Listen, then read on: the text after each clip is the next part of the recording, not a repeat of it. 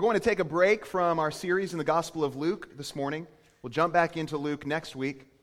We're looking at 2 Chronicles chapter 20. Let's pray for God's help. God, would you help us? As we take a few minutes here to explore your word, would you help us to engage it with everything in us? Would you help us to listen?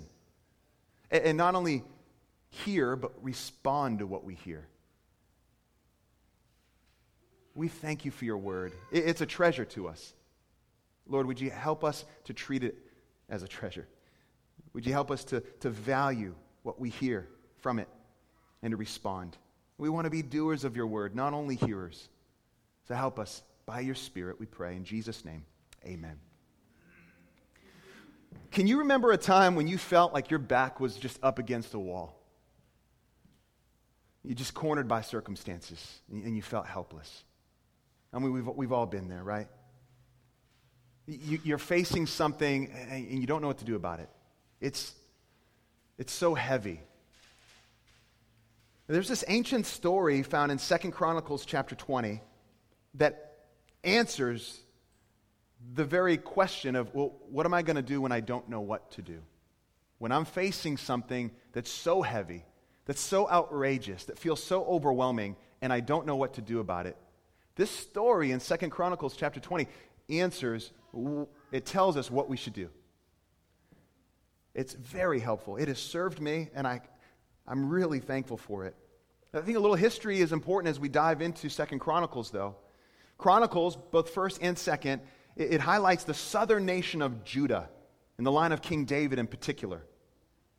Here in 2 Chronicles 20, we're going to hone in on Jehoshaphat.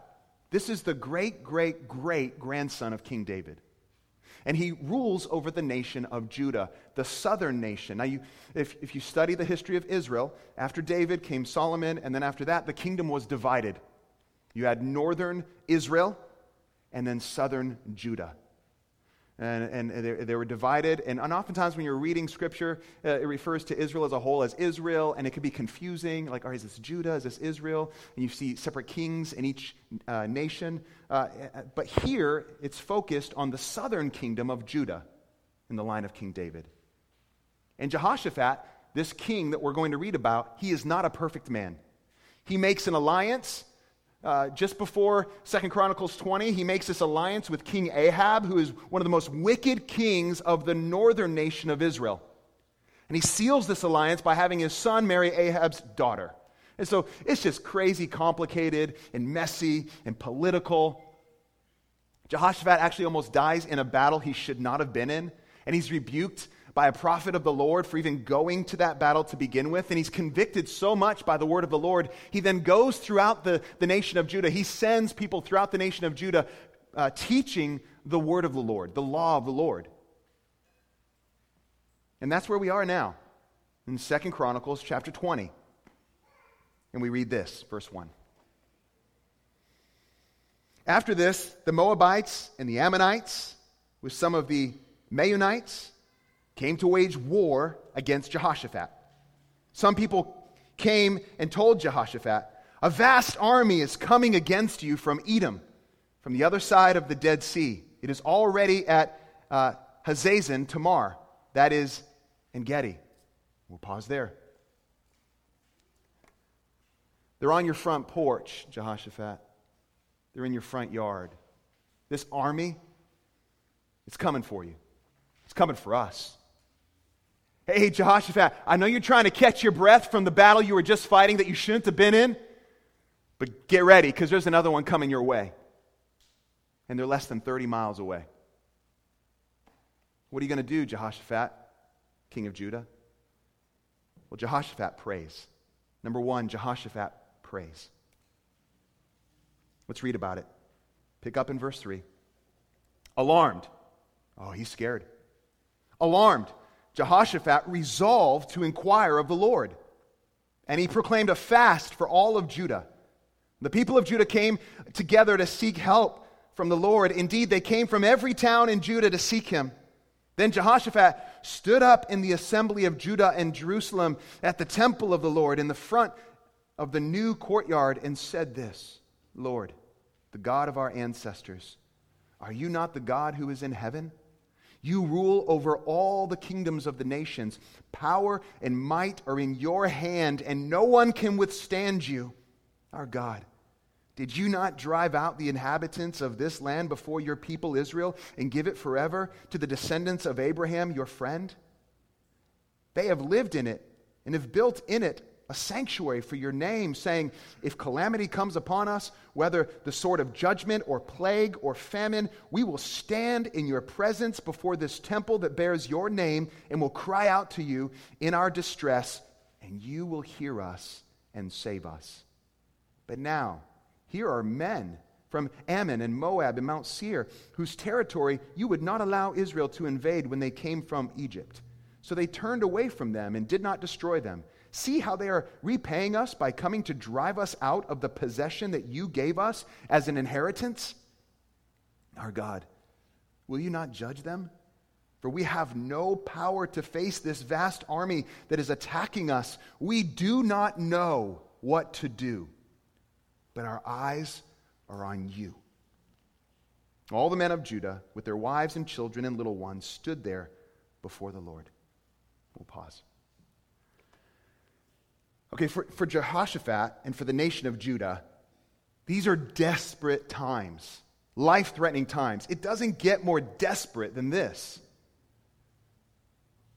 Jehoshaphat and his army, they had just narrowly escaped a war just a couple chapters before this. They are weakened. They are unprepared. What would you do if you were Jehoshaphat? What would you do? What will you do? Well, not when Moab attacks you. What will you do if you hear the words, it's cancer? What will you do if you hear the words, I don't love you anymore? Whatever the thing is, the circumstance is that's threatening your well-being in your life, what will you do when it comes at you and it's like, so overwhelming, you have no idea how to respond to it?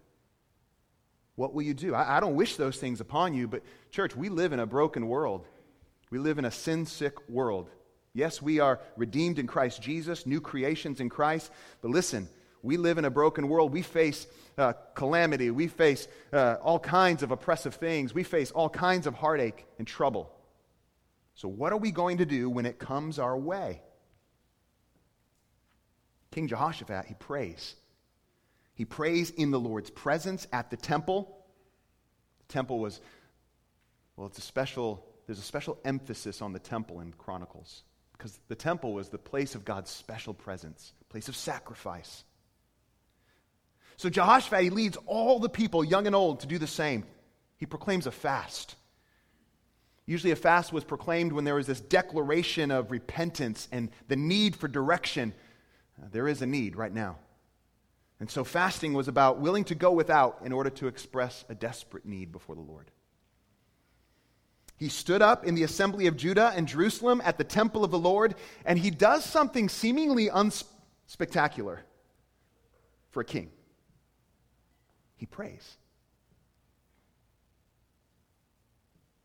We read it, verses 6 through 12. His prayer, it's an appeal to the facts of the situation. It talks about who God is, what God has done in past history. But when you start to study what he's saying as king, we start to find out that actually he's including parts of his great-great-great-grandfather's prayer, King David, when the temple was being not built yet, but they were collecting items to build it. Then he quotes parts of King Solomon's prayer, David's son, at the dedication of the temple.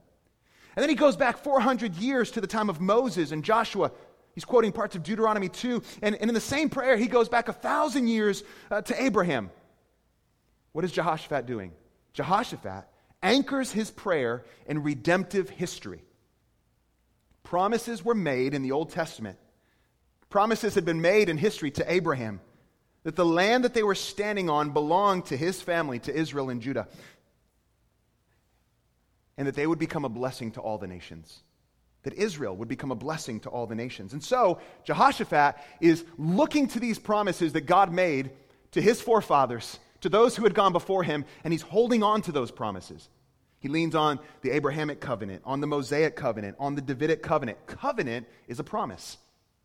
Oh, we know the beauty of promises and how important they are. In our day, we talk about the covenant of marriage, where two are coming together and they're making promises to stand with each other. It's a beautiful thing.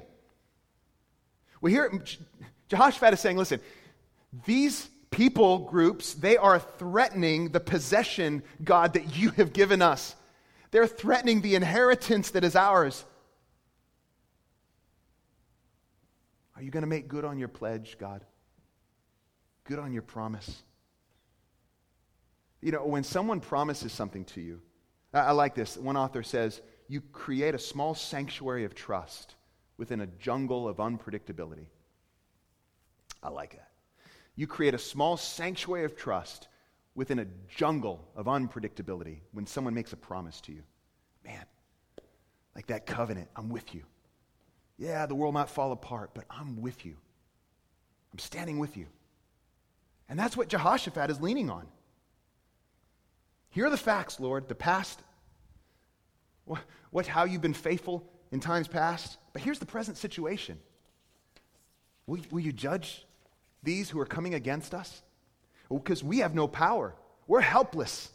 We don't know what to do. We don't have an answer. We don't have a plan. But our eyes are on you. Do you see what he says here? We do not know what to do, but our eyes are on you. It's one of the most beautiful prayers that I've ever read. It's a beautiful expression of trust. Trouble has a way of helping us see how helpless we really are, how out of control we really are, right? It has a way of causing us to look to the Lord in ways we would not have done had the trouble not been there. I know you've experienced that because you live in the same world I do. You get the news, comes out of nowhere, the last thing on earth you expected to hear, and it's heartbreaking. It's a circumstance that you did not ask for, you did not expect. And you got to keep going in life. I mean, you got kids to feed, right? You got bills to pay. You got a job to do. But that circumstance that has come at you, and basically everything's moving in slow motion around you because of the horror of this circumstance. That news, that announcement that came at you is so heavy, it's all-consuming, and you feel helpless, and you don't know what to do. Could be a diagnosis. Could be the report of heartache expressed through other family members or friends. You could be overwhelmed by what's going on in our nation. Whatever it is, it sends you into kind of a tailspin. You feel helpless. I know you can relate. So when cares and troubles keep piling up and we feel exasperated and fearful or despairing, backs against the wall, right? What are we going to do? What are we going to do in that moment? It's not if, it's when that happens. Well, listen, when we pray, we are not surrendering to cold, impersonal fatalism. We're not speaking into this black mass of nothingness. We're speaking into the ear of a personal and active God who's filled with love and is concerned about justice, who cares about the details of our lives. You know, my kids, they enjoyed... my older boys, we read to them The Big Friendly Giant, that book, BFG. Love it. Movie's okay. It's cool. But in the movie, if you remember, I don't know if you've seen this, but the Big Friendly Giant, he kidnaps a girl, and they become friends. And eventually, she says this. She really draws close to him, and she says... BFG, you can hear the ants crittering. You can hear the ladybugs walking on leaves and spiders spinning webs and stars whispering to each other because the BFG had big ears. He could hear everything. You can hear all these things, but can you hear me? And that's how she felt because they were separated. And she wanted to ensure that he could hear her. Yeah, you can hear the ladybugs crittering on the leaves and the spiders spinning their webs. And listen, church, that's how we can feel about God at times when we're facing trouble. Yeah, God, You put everything into place, the stars in place. You keep my heart beating and give me breath in my lungs. You hold me together. I mean, Lord, you're involved in the affairs of life, and you're not, you care, but can you really hear me? Can you really hear me? Well, second, God speaks. Jehoshaphat prays, but God speaks. Look with me in verse 14.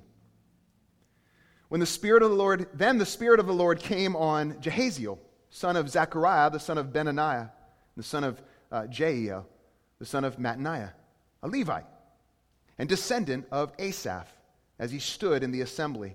He said, "Listen, King Jehoshaphat, and all who live in Judah and Jerusalem, this is what the Lord says to you. Do not be afraid or discouraged because of this vast army, for the battle is not yours, but God's. Tomorrow march down against them. They will be climbing up the pass of Ziz, and you will find them at the end of the gorge in the desert of Jeruel. You will not have to fight this battle. Take up your position, stand firm, and see the deliverance of the Lord will give you. Judah and Jerusalem, do not be afraid, do not be discouraged. Go out to face them tomorrow, and the Lord will be with you." God speaks. God chooses to speak through Jehaziel. Who? Exactly. We've never met this person before. Apparently they have some credentials, though. It's a Levite, a musician, a singer who helped lead corporate worship for Israel, for Judah. His family line goes as far back as Asaph of King David's time. So this guy is legit, but what he has to say is even more legit. What does he say? He says, "Listen, this is what Yahweh says to you. Don't be afraid. Take your stand. See the Lord's deliverance." And there's this all three phrases that I just read have this double emphasis, like, do not be afraid. Like, don't be afraid. Take your stand. Take it. See the Lord's deliverance. It's happening. God knew their fear. He knew their discouragement. He was aware of all the details that they were facing. And he lays out his own details. And he emphasizes something very important. The battle, he says, is mine. It's not yours. Go stand firm, take your place, but you won't be doing the fighting. Watch and see. Watch and see what I will give you. Can you think of a better response? Can you think of anything better? I mean, that's what you want to hear. He's saying, you can go into this knowing that I will be with you. But you know, these promises of God require something of Jehoshaphat and the people of Judah. What does it require? Trust. Here's the thing. We hear promises of God. We could hear about Jesus and what he's accomplished for us. We can hear about the reality of what it means to follow him. And we can say, all right, yeah, I hear what you're saying. I know what you're saying. And we can even then ratchet that up a little bit. I agree with what you're saying. But do we believe it? We can say, I know it. We can acknowledge it. We can agree with it. But do we believe it? Now, what does that mean? What does belief look like?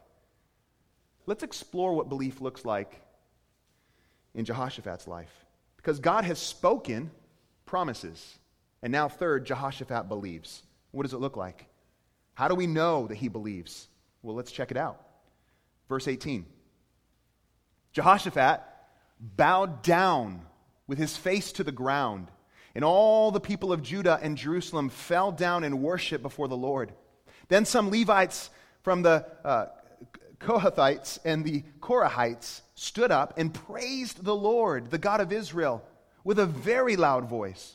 Early in the morning, they left for the desert of Tekoa.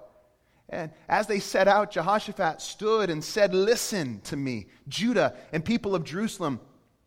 Have faith in the Lord your God, and you will be upheld. Have faith in his prophets, and you will be successful."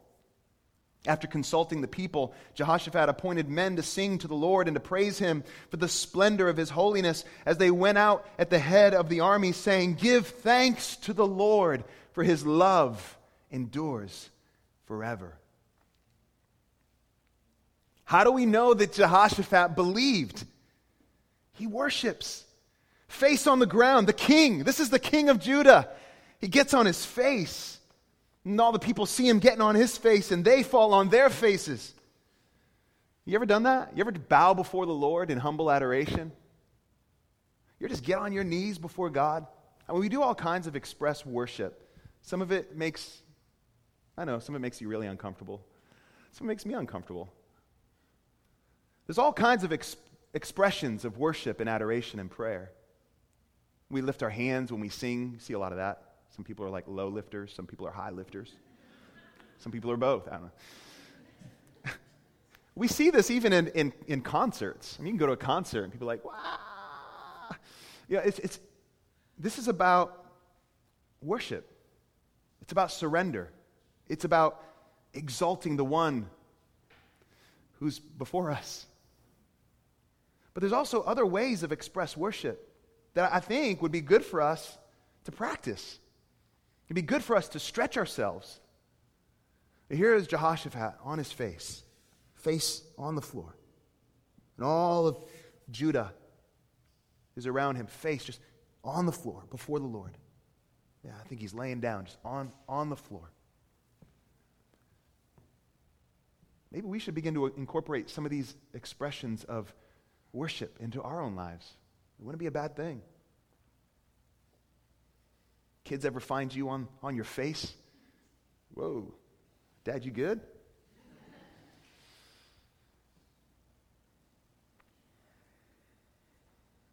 Some people stood up and praised God in a very loud voice, top of their lungs. And then in verses 20 through 22, we see Jehoshaphat, he acts. It moves from belief to action. I mean, his belief is shown through his action. Early in the morning, they left for the valley where this battle was going to happen. Early in the morning. I like that. It wasn't later in the morning. It wasn't in the afternoon. It was early in the morning. Listen, kids get up early in the morning on Christmas Day. Do you know why they get up? There is an expectation brewing in their hearts. There is an excitement. They know what's coming next. Jehoshaphat had expectation. He had excitement. He knew what was coming next. God had made some promises. And Jehoshaphat was leading the way. So what happened? He had moved from fear to faith. Something changed. The word of God, that's what happened. The word of God had moved from ear to heart to mouth to feet. Now what do I mean? Jehoshaphat heard the word spoken. He believed it, then he spoke it, and it moved him to action. I like that. Now, we might hear the word of God, but do we believe it? We might believe it, but will we speak it? We might speak it, but does it move us to action? Now, this is about trust, wholehearted faith in what God has said. My strength is coming from His word, His promise. And that's what Jehoshaphat had that morning that he got up with his army and his nation. He had the promises of God. And so here we see in verse 20, Jehoshaphat's pre-battle speech. I like this. This is, you guys probably have seen Lord of the Rings, the Return of the King, where you have King Rohan rallying his army just before this huge fight. And he's riding on his horse, and he's got his sword up, and he's knocking the spears of the guys that are on the front line, and he's yelling, and it's just this huge pre-battle speech. I love that. Gives you goosebumps. You're like, yeah, let's go. I'm always a little concerned about the guys in the back row. Like, what is he saying? When's this happening? What? Huh? Oh, okay. Here it is, his pre-battle speech. And he says, Listen, hear me. Pay careful attention is what he's saying. And listen, church, we could be so busy trying to figure out our way around or through the circumstances of our lives that we fail to listen, that we fail to, in the moment of desperation and helplessness, come before the Lord and listen. Speak to me, Lord, in the moment of this craziness. In this craziness, I feel so out of control. I don't know what to do. My eyes are on you, Lord. His speech is a call to faith. What's he say? Have faith in Yahweh. Have faith in his prophets. Yahweh's word. When I say Yahweh, we're talking capital L-O-R-D. Whenever you see the word Lord in the Old Testament, usually it's in the place of the proper name of God, Yahweh. And they're wanting to protect his name, right? And so here we know Yahweh is the personal name of God, which means he who is, the ever-present God, Yahweh. Wow, his name reveals his presence. He who is, he's present. Yahweh. Have faith in him. Have faith in his prophets. Have faith in his word. Our faith has an object that it rests in. Everyone in this room, our faith, our trust is resting in something. It might be in ourselves. It might be in something outside of ourselves. We're resting. We're trusting in something. They were making a decision. Jehoshaphat in that moment is making a decision to put all of his rest and trust in the word of the Lord. Then he appoints men to ready the archers. No, he doesn't do that. Then he says, ready the catapults. No, doesn't do that. Align the men with the shields and the spears. Send them out. No, he doesn't do that. Where's the worship team? The choir. Let's get these guys. That's what he does. Now, either Jehoshaphat doesn't like his worship team very much, or he has a lot of faith brewing in his heart and trust in the Lord's word. They really aren't going to do the fighting, but the Lord is. Because I don't know, I've not gone into a fight with my guitar, all right? I don't think it's going to help me. You might.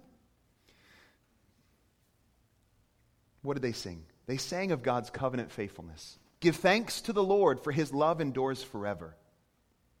Beautiful song. We sang it this morning intentionally. Knowing that I was going to preach this, I picked that song to sing. And I thought to myself, man, this is so cool. We get to sing this ancient song that they sang. They weren't singing Sandra McCracken's version. But they were singing these words. And they were singing an ancient song. Psalm 136. And so here we are. We're in this long line of those who have looked to the Lord and have been standing on his promises, and we're delighting in his goodness and his covenant love. And so here they are. This voice is raised. Imagine the scene.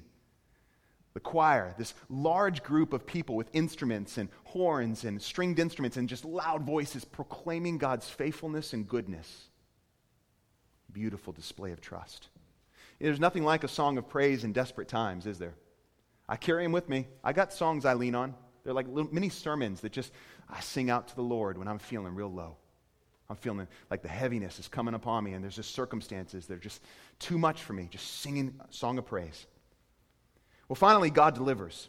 God delivers. And let's read about it. Verse 22. As they began to sing, the Lord set ambushes.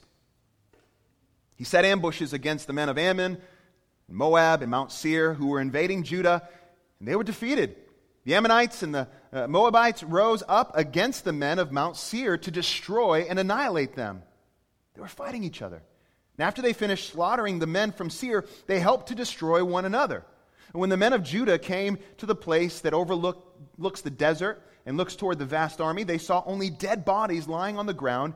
No one had escaped. So Jehoshaphat and his men went to carry off their plunder, and they found among them a great amount of equipment and clothing and also articles of value, more than they could take away. There was so much plunder that it took 3 days to collect it. On the fourth day, they assembled in the valley of Barakah, where they praised the Lord. This is why it is called the valley of Barakah to this day. They began to sing. The Lord began to battle. In verses 27, 28, they're led by their king. They return joyfully to Jerusalem after doing nothing but collecting plunder. Back to the temple, the place of God's presence, playing all kinds of instruments. All right, so why are we given this story? Why are we given this slice of history? Originally, 2 Chronicles is given to who? It was written to those who came out of Babylonian captivity.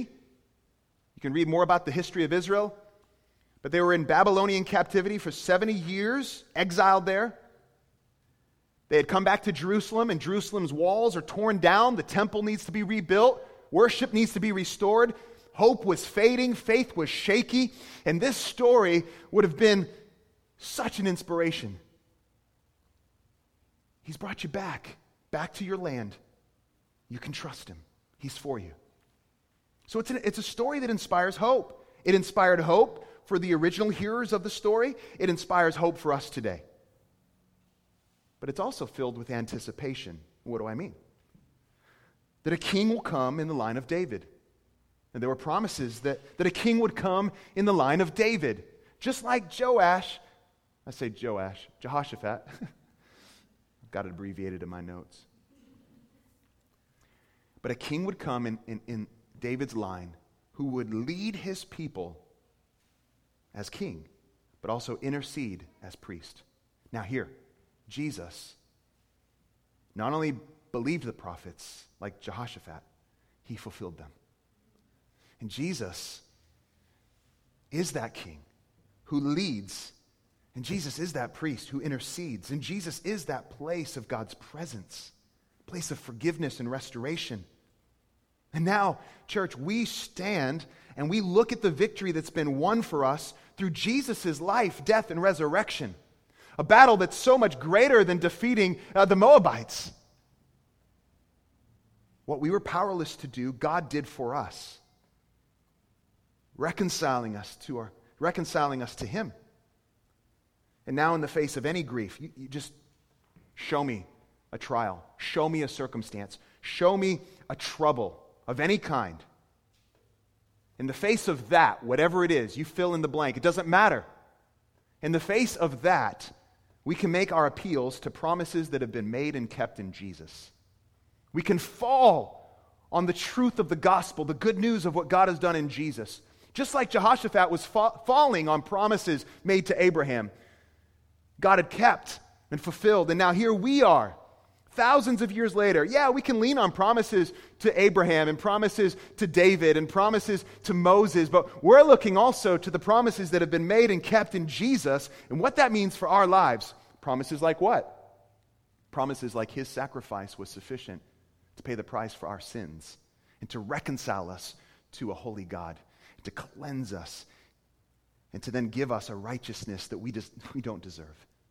And promises that mean not only are my sins forgiven, but now I'm made new, and I'm called to walk in newness of life and power, and with an eye on this future day of complete restoration and complete eradication of sin and brokenness. I long for that day.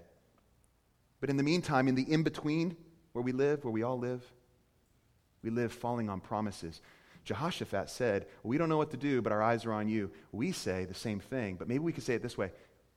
We fix our eyes on Jesus, the author and pioneer of our faith, who for the joy set before him endured the cross, scorning its shame.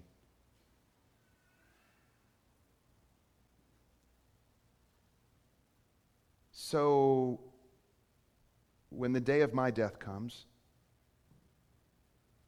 and I have moments left to live, if my mind is still there, I want to be clinging to the promises of Jesus, that even in the face of death, that awful enemy, he reigns supreme, and his promises are true.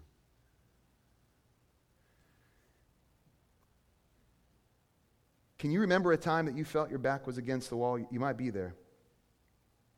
You might feel completely helpless right now.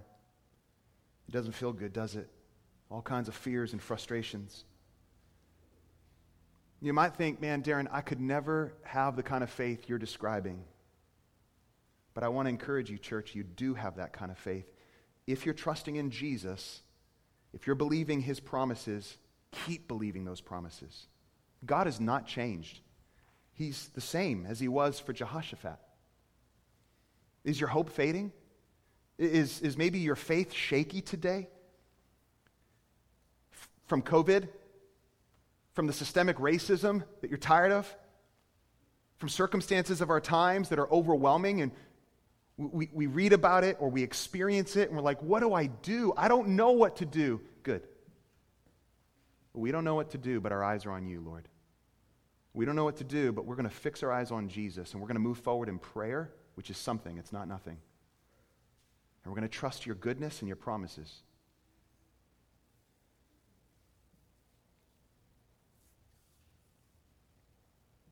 Let's pray.